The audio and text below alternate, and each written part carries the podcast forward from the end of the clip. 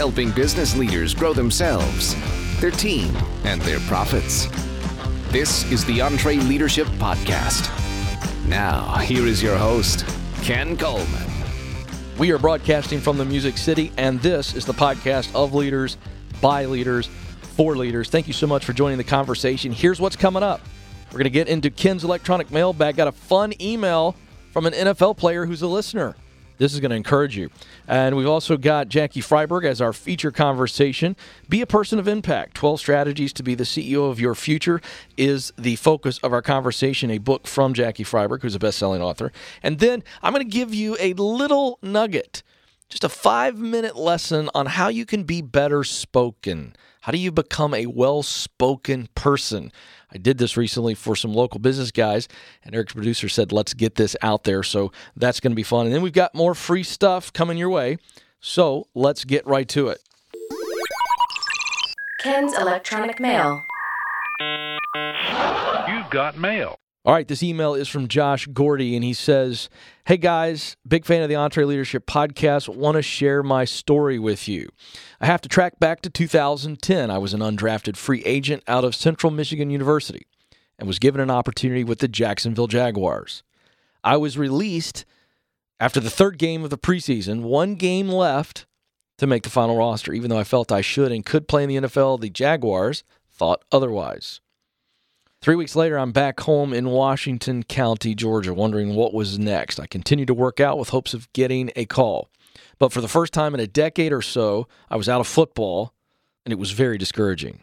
Fast forward to week one of the 2010 NFL season. I was in Atlanta visiting some friends when I received a call from the Green Bay Packers offering me a workout. At the time, all I had was a duffel bag with two pair of boxers, two pair of gym shorts, and two t-shirts. I went into the workouts with the mindset that I wouldn't be flying back to Georgia. At worst, they'd send me on the practice squad for 10 weeks. First day of practice came, and I pushed myself so hard that I caught a lower body cramp. But the coaches noticed and were impressed. They activated me around week 11 from the practice squad to the active roster, where I remained during that epic season where Green Bay went on to win the Super Bowl. Now I've been in the NFL six years and as a free agent looking to be somewhere for my seventh. This is what it's about. This this comes on the heels of this idea that we shared in the episode from two weeks ago. It was certainly a theme running throughout the immigrant mindset that Brian Buffini shared. And uh, we appreciate the email, Josh, but we really appreciate the story because when you're a Division One athlete, as Josh was, most of them are only thinking about one thing, and that's going to the next level. And so Josh turned his rejection into redirection. When he got a second chance, he made the most of it. Listen, do you understand the percentages of college football players that actually make it in the NFL? So six seasons, and we're hoping for a seventh, Josh, rooting you on here from the Music City. Maybe we should call the Titans, Eric. I don't know anybody over there. I need to know somebody over there, but I don't know anybody over there. Uh, but nonetheless, the story here, the takeaway to encourage you all sometimes, even when you're turning that rejection into redirection, it may be two, three, four, five, six no's. That's the hard part. We don't know how many no's you're going to get, we don't know how much rejection you're going to face. But boy, oh boy, I love the second chance stories, the fifth chance stories, the tenth chance stories. Eric's a big musician. You know this. How many big time bands that are now legendary, Hall of Fame bands, played for decades. Nobody knew who they were. He's saying tons. So there it is. Stay the course. Keep on going. Don't quit. When you get your opportunity, give everything you got, and you'll figure it out that you're now in the right place. So good stuff. Thanks for the email, Josh Gordy. And hey, we would love to hear from you. We're getting lots of emails. We love these stories. We want to share them. We want to brag on you, and we want to encourage the audience. This, after all, is a community. So we want to cheer each other on, spur each other on. You can do that. You can share your story by emailing us podcast at entreleadership.com. Podcast at entreleadership.com. All right, folks, last week, Chad Kirby from Infusionsoft, who helps us power this podcast, he explained the value of their tool this month. If you haven't heard about it, it is a tool that will help you automate repeat sales. You're going to learn the basics of customer retention, new methods to inspire loyalty, and three ways to do it in less time. That is what it's about. How do you make mailbox money in less time? That's essentially what this tool is doing for you. And again, Chad talked to you about it. It really is good stuff. Here's how you get it. You go to infusionsoft.com slash repeat sales. That may be the greatest forward slash kind of follow up, you know, for a business person. They love that. Repeat sales, that'll make you happy. Infusionsoft.com slash repeat sales, or we'll have a link to it in the show notes at entreleadership.com in this podcast episode. Our feature conversation this episode is with Jackie Freiberg. She and her husband Kevin Freiberg have been friends for over a decade. Got to meet them when I worked with John Maxwell. We did a lot of work with them. They are best-selling authors, uh, husband and wife duo. You don't see this a lot. Very successful. They're all over the country. They spent a lot of time with Southwest and some other A-list brands. Really got to know Herb Kelleher, the legendary CEO of Southwest Airlines, very, very well. They know him very, very well, and uh, they do good work. And so she's got a book that I thought for this audience, based on the survey, because we took a survey and we listened. The number two topic, by just a couple decimal points, as I recall, was personal growth. And so, with a theme of communication and your desire to grow personally, this book's got a little book and it's an easy read. By the way, you can read it in about 45 minutes. It's just easy, easy, easy, but super, super practical. It's called Be a Person of Impact 12 Strategies to be the CEO of your future. So let's get right to it. Here's my conversation with Jackie Freiberg. Well, Jackie, it's a thrill to be with you, and I'm so excited about this book. It jumped literally off the website when I was looking uh, at, at you and Kevin's website Be a Person of Impact 12 Strategies to be the CEO of your future. And this is huge for our audience. And the idea of being a person of impact, I think, is attractive to all of us when we soak on that phrase. But we're going to get really specific on that. But before we dive into some of the specifics that you give us, I, I, I want to know because you've written so many different books. Leadership is a passion, personal growth is a passion for you and your husband, Kevin. But why'd you choose impact? Why this particular topic? I think it's been resonating for years, actually. We've had the good fortune, the blessing to really talk about, write about, work with, interview really, really great leaders, leaders who take that as that journey of leadership as a privilege, um, not as a right, as sort of a gift. And um, what we've discovered is those leaders that are really good at what they do really are interested in understanding the impact that they have on people because once we understand our impact on people, then we can either enhance our impact, adjust our impact, or, you know, literally do a reboot or a reinvention of ourselves so that we can have a more positive impact on people because that's really what leaders are there to do is have a positive impact on people. Mm. I think this would be fun. I'm a father of three, and so if I'm explaining impact to my 10, 8, and 7 year old, uh, if I was going to sit them down and say, hey, I want Miss Jackie to explain to you what impact really means, and you were going to just not dumb it down, but so simplify it for them. I think this is a fun exercise for us to think about this. So, how would you, I'm putting you on the spot, how would you define impact to a 10, 8, and 7 year old? I think impact is how we land on people, how we bump into people. So I would say to your 10 year old, your five year old, listen, when mommy or daddy are having a great day, they bump into you and they leak happiness out onto you. When mommy and daddy are having a bad day, we bump into you, we land on you, and sometimes we leak some unpleasant things on you. We might be grumpy, we might not be as kind as we normally are. That's impact. And the thing about impact is typically we will land on our children, our friends, our community, our employees, our colleagues in three different ways. We can land on them positively, which is a good thing. Everyone wants us to land on them, bump into them positively. Second, we could land on them negatively. That's not pleasant. That's toxic. That's, you know, leaky behavior. And then third, we can land on people in a questionable way.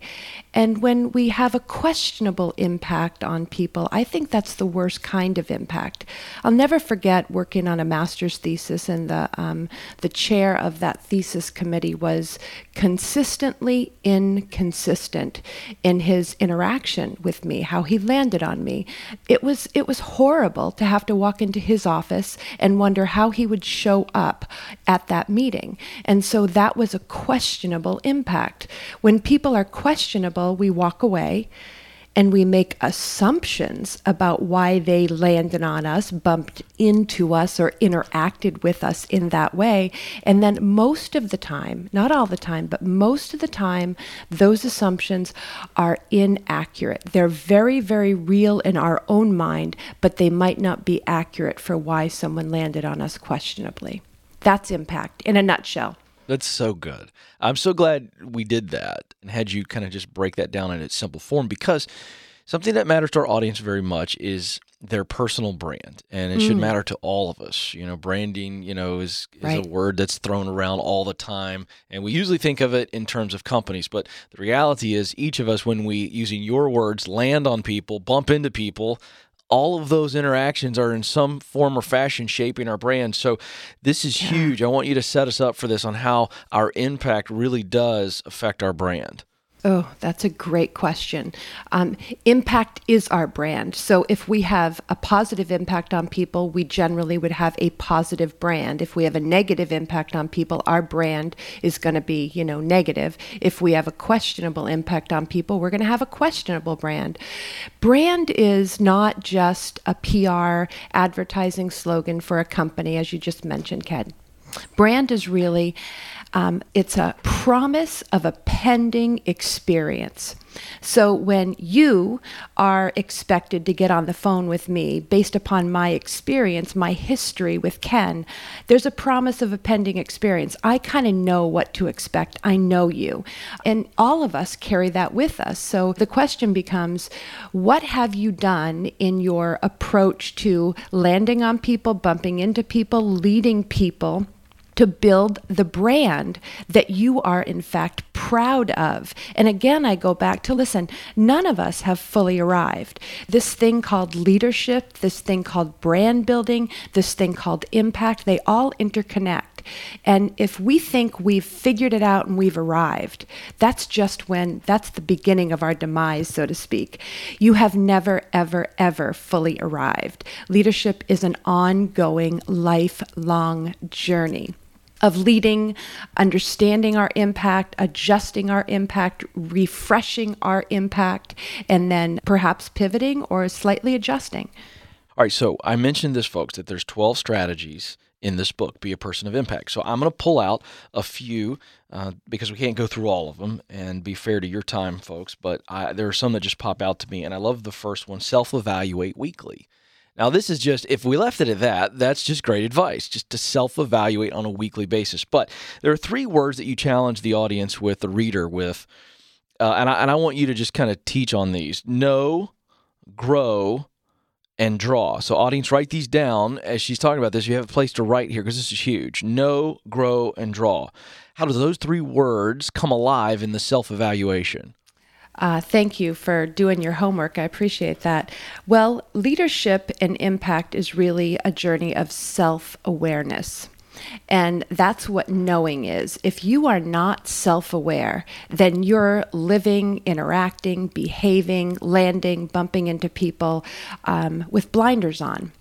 And let's face it, every single one of us, if we're gut wrenchingly honest with ourselves, operate with some blinders. Mm-hmm. And it's truly the people around us who love us unconditionally and want to give us feedback, not to judge us, not to criticize us, not as a weapon against us, but feedback as a gift to us to help us better know what our impact is on others. On and our impact, my impact on you, Ken might be really different than my impact on Eric, for instance. Or my impact on you could be really different than my impact on your wife. We all have different chemistries and we all have different fits with each other.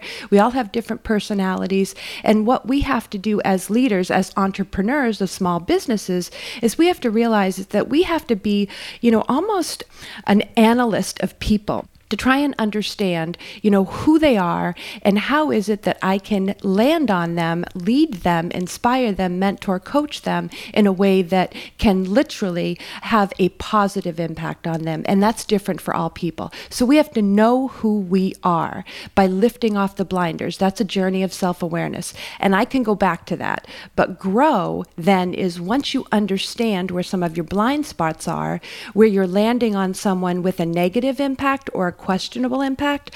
Growing means you then engage upon a journey of improvement, of change. And then I think the most powerful form of self evaluation is draw. The only way you can draw the best out of others, which all good, great, gifted leaders do, is by first knowing who you are, growing yourself, and then you earn the right and the respect of others so that you can draw them into that space of self awareness, having a more positive impact, and becoming a leader themselves. So that's the journey of knowing yourself, growing yourself, and then drawing the best out of others so we create a collective of leadership. Because today, leadership isn't about one person having all the answers. Today, leadership is about being a social architect of your business of your environment, of your family to get the best ideas from everyone, lock arms, and affect positive change in your lives. Mm. I want to talk about the correlation for individuals and essentially uh, for every leader this idea of the relationship between growing and drawing. When leaders are transparent, and they are open about hey these are my blind spots and i'm going to work with my team and i'm going to grow and then the team sees that growth does that, from your experience and, and observation and research, does that give the leader much greater ability to draw out of others when people see, hey, this person is transparent and working on their own blind spots. I'm going to trust them in sharing with me, hey, this is where I can best grow. Is, is that is there a correlation there? There absolutely is a correlation, but that's one variable, and I think a, a, formula of what it takes to draw the best out of others. I think transparency is critical. One of the things that we wrote about in Be a Person of Impact, we actually call it POI, but we wrote about the fact that, you know, great leaders are people who will self evaluate on a weekly or even a bi monthly basis. And so what that means is you figure out who you are by knowing, and then you embark on that journey of growing, but you have to engage in some sort of self evaluation. And we cite a couple of examples of um, a gentleman who is a VP of Foursquare, and he says, Look, in my job, I absolutely have to be creative. And in order to be creative and to eliminate some of the frivolous distractions, the urgent but unimportant things in my day and in my week, I will literally do a weekly self evaluation on my creativity output. So he evaluates himself on a scale of one to five, but he doesn't just evaluate himself and just reflect on it personally, he posts it for his entire team to see. Mm. And that's holding yourself accountable. And that speaks to exactly what you just mentioned, Ken, and that's transparency. So as people can then shoot back and say, hey, you know what? You're selling yourself short on this week. I saw you do XYZ. Or hey, you know what? I think you were a little bit, you know, aggressive in your, your five on this week. uh, so I think transparency is part of it. I think trust so those two T words um, go hand in hand. I think the one thing that every leader, every person of positive, influential, enhancing impact will have is trust of their people, the trust from their people. And trust is. Um, in my mind, a really interesting word because a lot of people throw it around like everybody knows what it means. And if you survey, you know, 100 people in a room, everyone's going to come up with a variety of different characteristics, a variety of different words to define trust.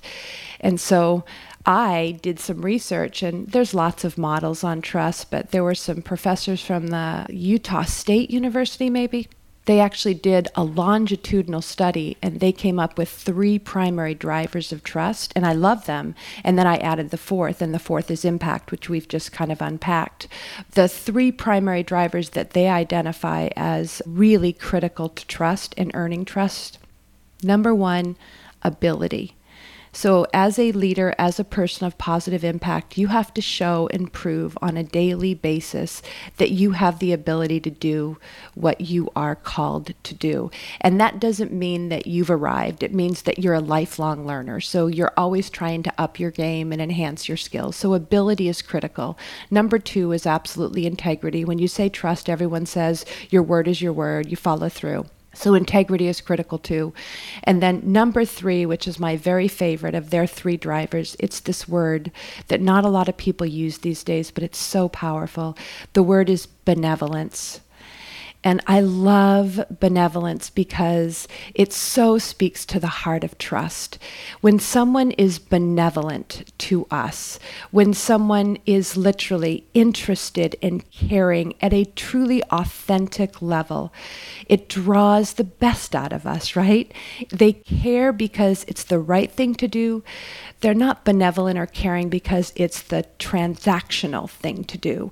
Benevolence is transformational. It's pay it forward. It's say it forward. It's pray it forward.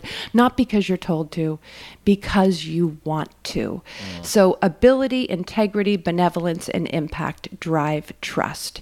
If you want to be a leader who can draw the best out of your people, you have got to be constantly working on your ability, your integrity, your benevolence, and your impact. Mm. That is really, really good, folks. Okay, uh, and I wanted to mention this real quick, and we're going to keep diving into the book. What I love about this book, POI, Be a Person of Impact 12 Strategies to Be the CEO of Your Future, they've put it in 12 week form. So I'm not going through all 12 strategies, but keep in mind for you, the reader, folks, I love this. Is like a challenge to just to hit each of these strategies once a week. Really good accountability. Let's jump to week four. I love this. This certainly connected to me. Become a connoisseur okay, we get it, but what does that mean specifically? And why is this so important when it comes to impact? That speaks absolutely to ability because connoisseurs are not just knowledgeable, connoisseurs are people who are actually at the tipping point of a game, right? They are the people who have studied what history is, where current state is, and where ultimately they need to or want to go, want to take their passion, right? A connoisseur is passionate about you know fine wines a connoisseur is passionate about you know biblical you know history a connoisseur is right you pick your passion um, and so they are knowledgeable and then they don't just take what's out there they take what's out there to the next level. And that's what I think people of really positive impact are constantly on a journey to do. They're going, look, is good good enough? Or what can I do to perhaps borrow from outside my industry? I mean, there's a really great community bank called Umpqua, and a lot of people know of it because it's been written about. We've written about it.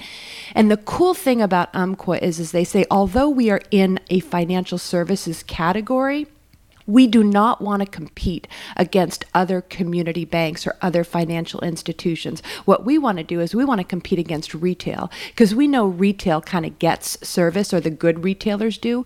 And so what do they do? They create monthly mission trips and they just take this, you know, a variety, a diversity of people from the bank and they pop them in a van and they say, we're going to go to a variety of different either hospitality, restaurant, retail, establishments.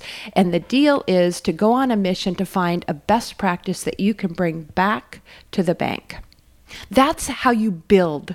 You know, if you want to create a service experience for people in your small business, in your middle sized business, in your large business, don't borrow from inside your industry so that you can become a follower of the leaders. Borrow from outside your industry so you can become the connoisseur in your industry by bringing best practices in from a variety of different industries. And then you become the tipping point. Mm, I like that. And this was a quote that you highlighted in the book, and I think it's huge uh, from Eric Hoffer. In time of change, learners inherit the earth, while the learned find themselves beautifully equipped to deal with a world that no longer exists. I don't know if that quote is any more relevant than 2016 with the digital explosion. Uh, certainly, as we sit here today and have a conversation, the world is changing rapidly right beneath our feet. And this idea of being a connoisseur in this, really the great message I took away from this was to never stop learning. Yes, exactly. In times of drastic change, it's the learners who inherit the future for the mm. learned. Those who think, hey, I've arrived, I've got it, I've figured it out, I got my degree. You know what we say when people say, hey, you've got a doctoral degree? I look at people and say, you know what that means?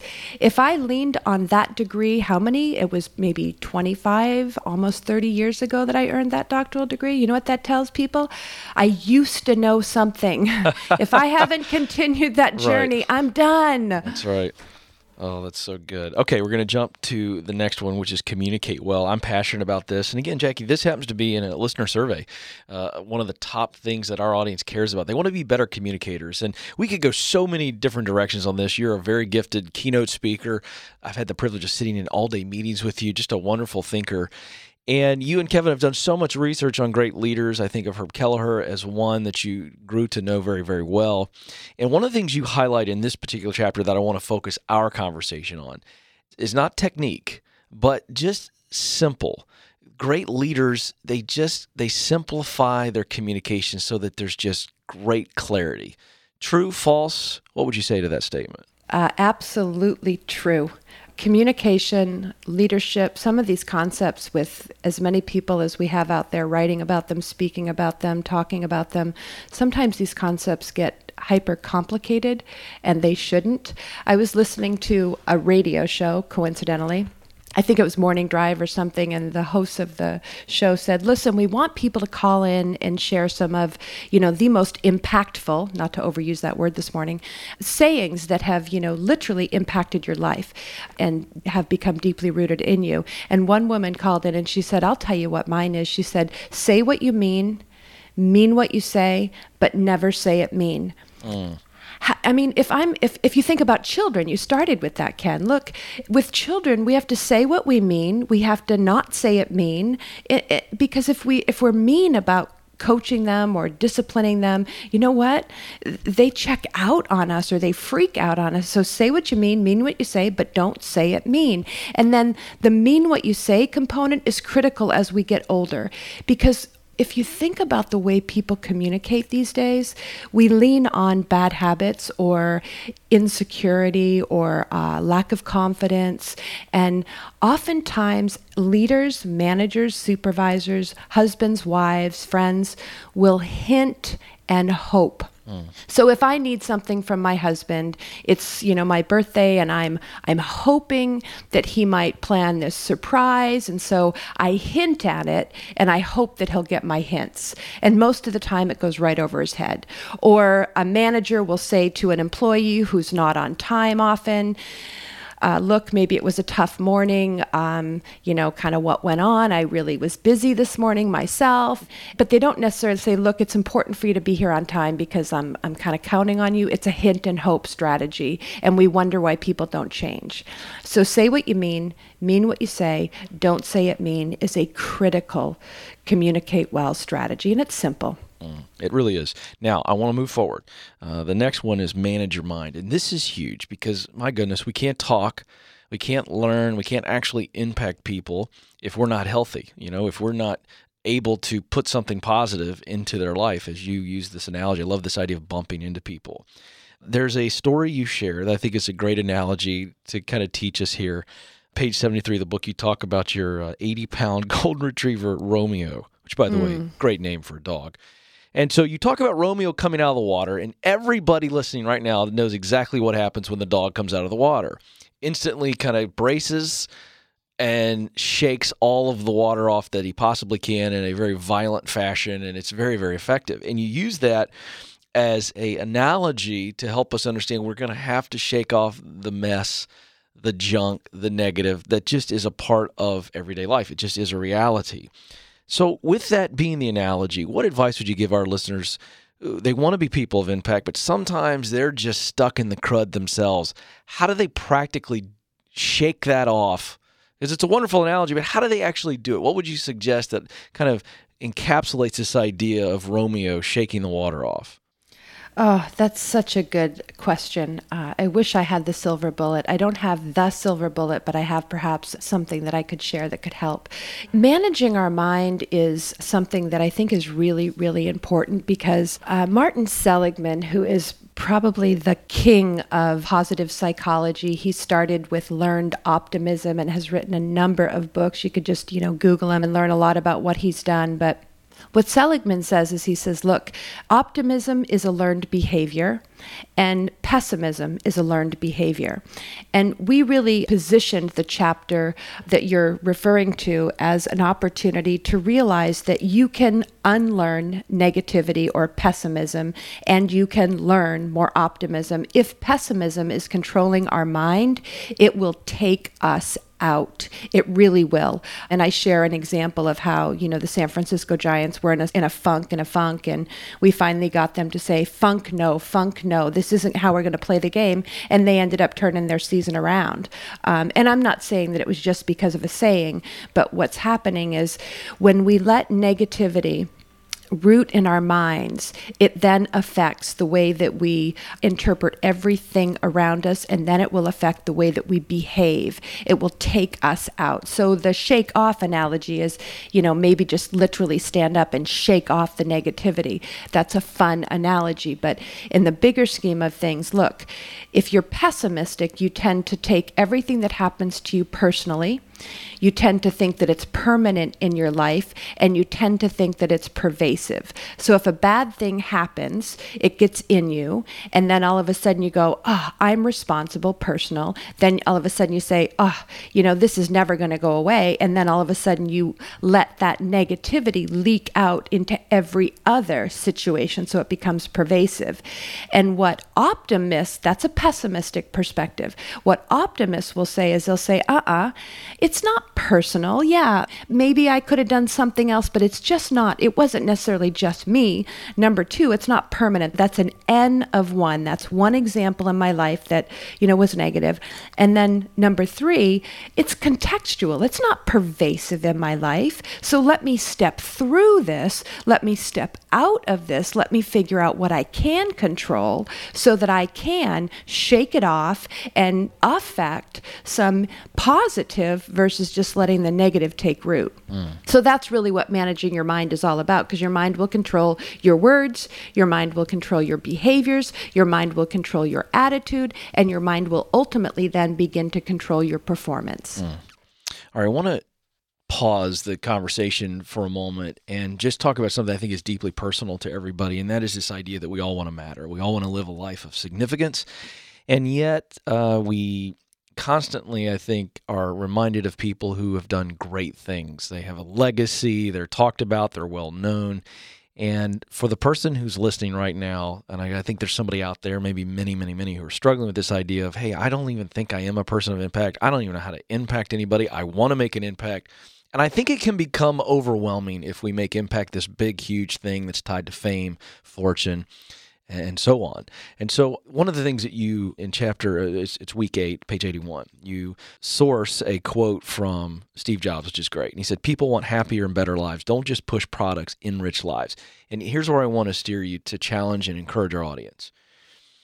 Just this idea of beginning to start the impact process, to to be a person of impact it starts sometimes not with thinking about hundreds and thousands and millions, but what about the person that's just right in front of us today that maybe we've never even seen and keeping our eyes open for just a small opportunity that may seem small, may seem insignificant, but is quite significant.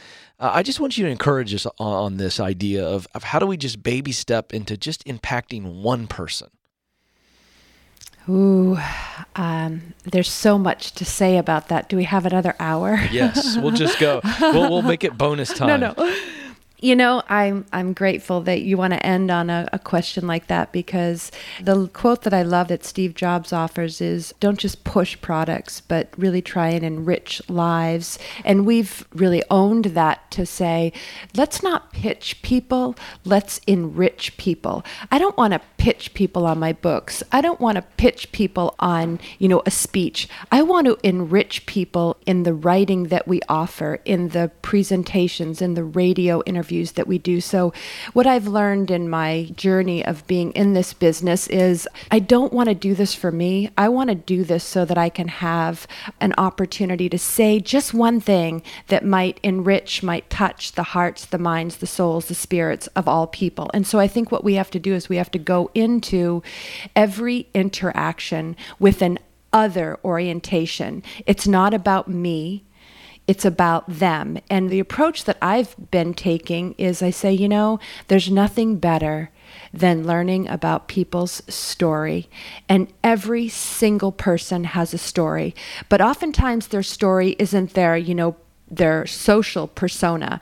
You know, all of a sudden you go to a, a luncheon meeting or you go to, you know, some sort of group and the question is always, so what do you do? And I just read something the other day, and the response to, so what do you do is whatever it takes. And I've really owned that lately is, you know, I just want to go into every conversation with, if someone says, what do you do? Whatever it takes to get to know you, whatever it takes to understand your story, whatever it takes to, you know, you know, be there. It's just about giving presents. One of my favorite brands is Lululemon.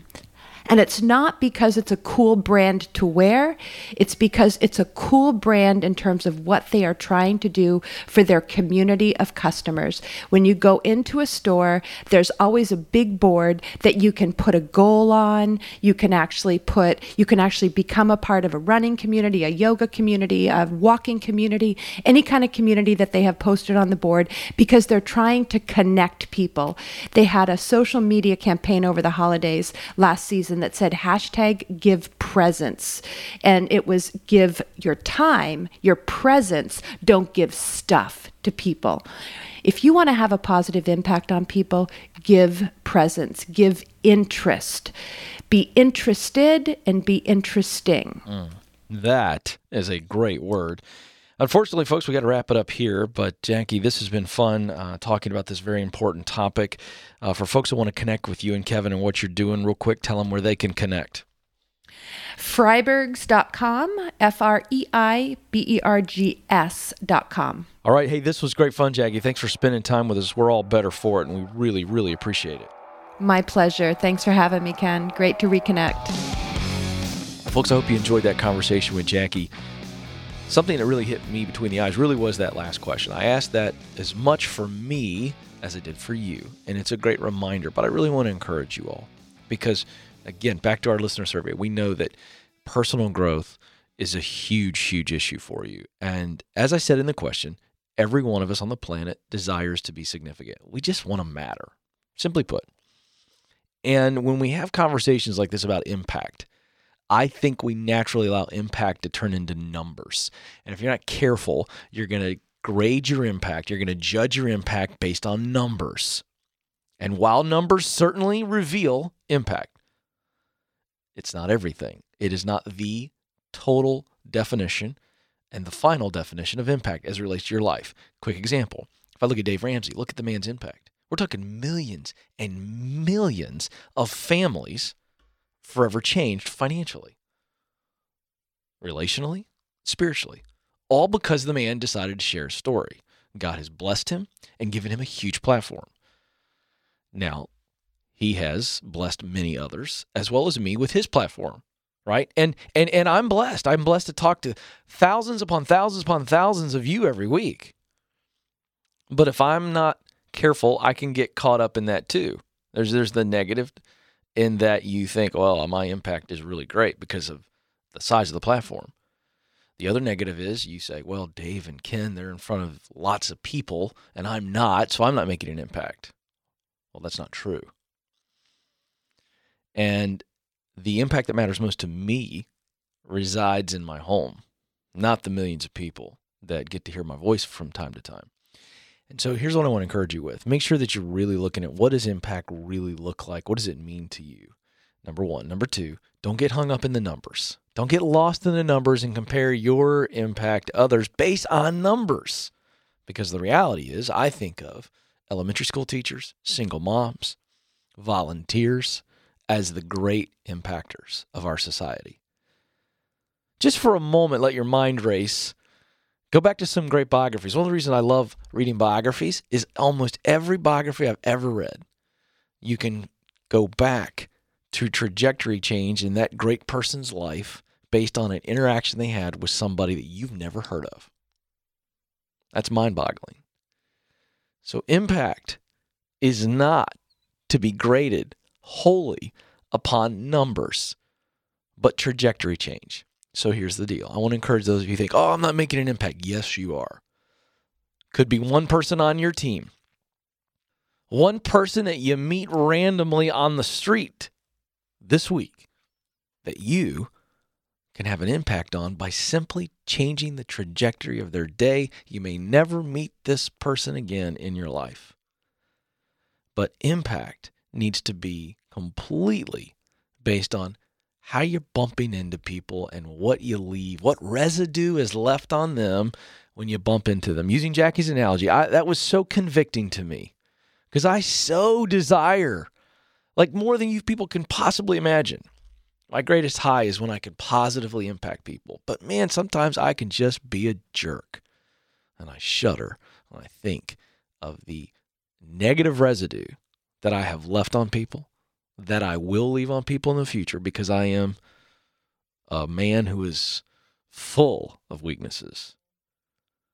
But I think if we walk away from this teaching today and what this conversation is really that, hey, what positive impact can I make on a day to day basis right in front of me?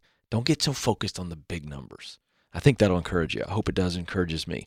Thanks to Jackie Freiberg. Again, one more time, the book is POI, Be a Person of Impact 12 Strategies to Be the CEO of Your Future. Really easy read, super practical, and it's laid out in a 12 week challenge.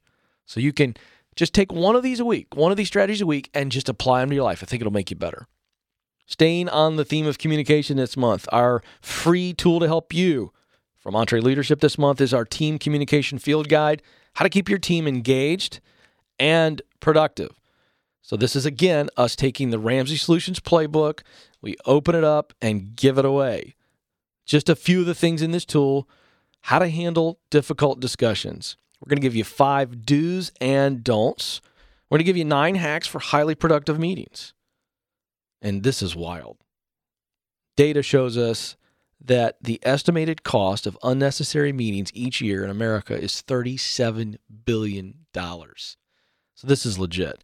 And we give you so much more. We're going to help you with weekly reports, key results areas. These are things that we use maniacally. I mean, they're great guidelines for clear communication with everybody, leadership to team member. So it's really good stuff. All you've got to do is text the word communication to 33444. Communication, text that word to 33444. Or again, if you don't want to do it that way, you can certainly go to the link for this tool in our show notes of this episode at entreleadership.com. So, a couple months ago, I got a very interesting request from an EntreLeadership podcast listener and CEO of a very successful company that happens to be located in Middle Tennessee. Reached out to me and said, Ken, I think you're very well spoken, and I would like to be more well spoken.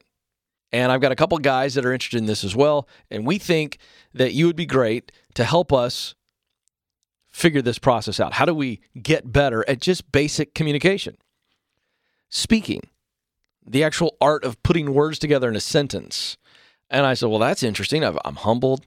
Uh, I'm honored. Sounds like a challenge. Never taught on that, but let me let me dive into this.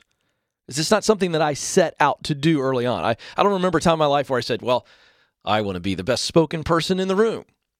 I just never did that. So, anyway, uh, we spent a half of a Saturday together in a coffee shop in downtown Franklin, one of my favorite towns in all the world. And there were so many things that we delivered that day, but I'm going to share one thing with you that I shared with these guys. And, and we know that we've got a lot of personal growth junkies out there. Let me tell you why this is important. Your first impression really does matter. Like that's not a lost art. That that still matters. And the way you look and the way you talk are two big pieces of that.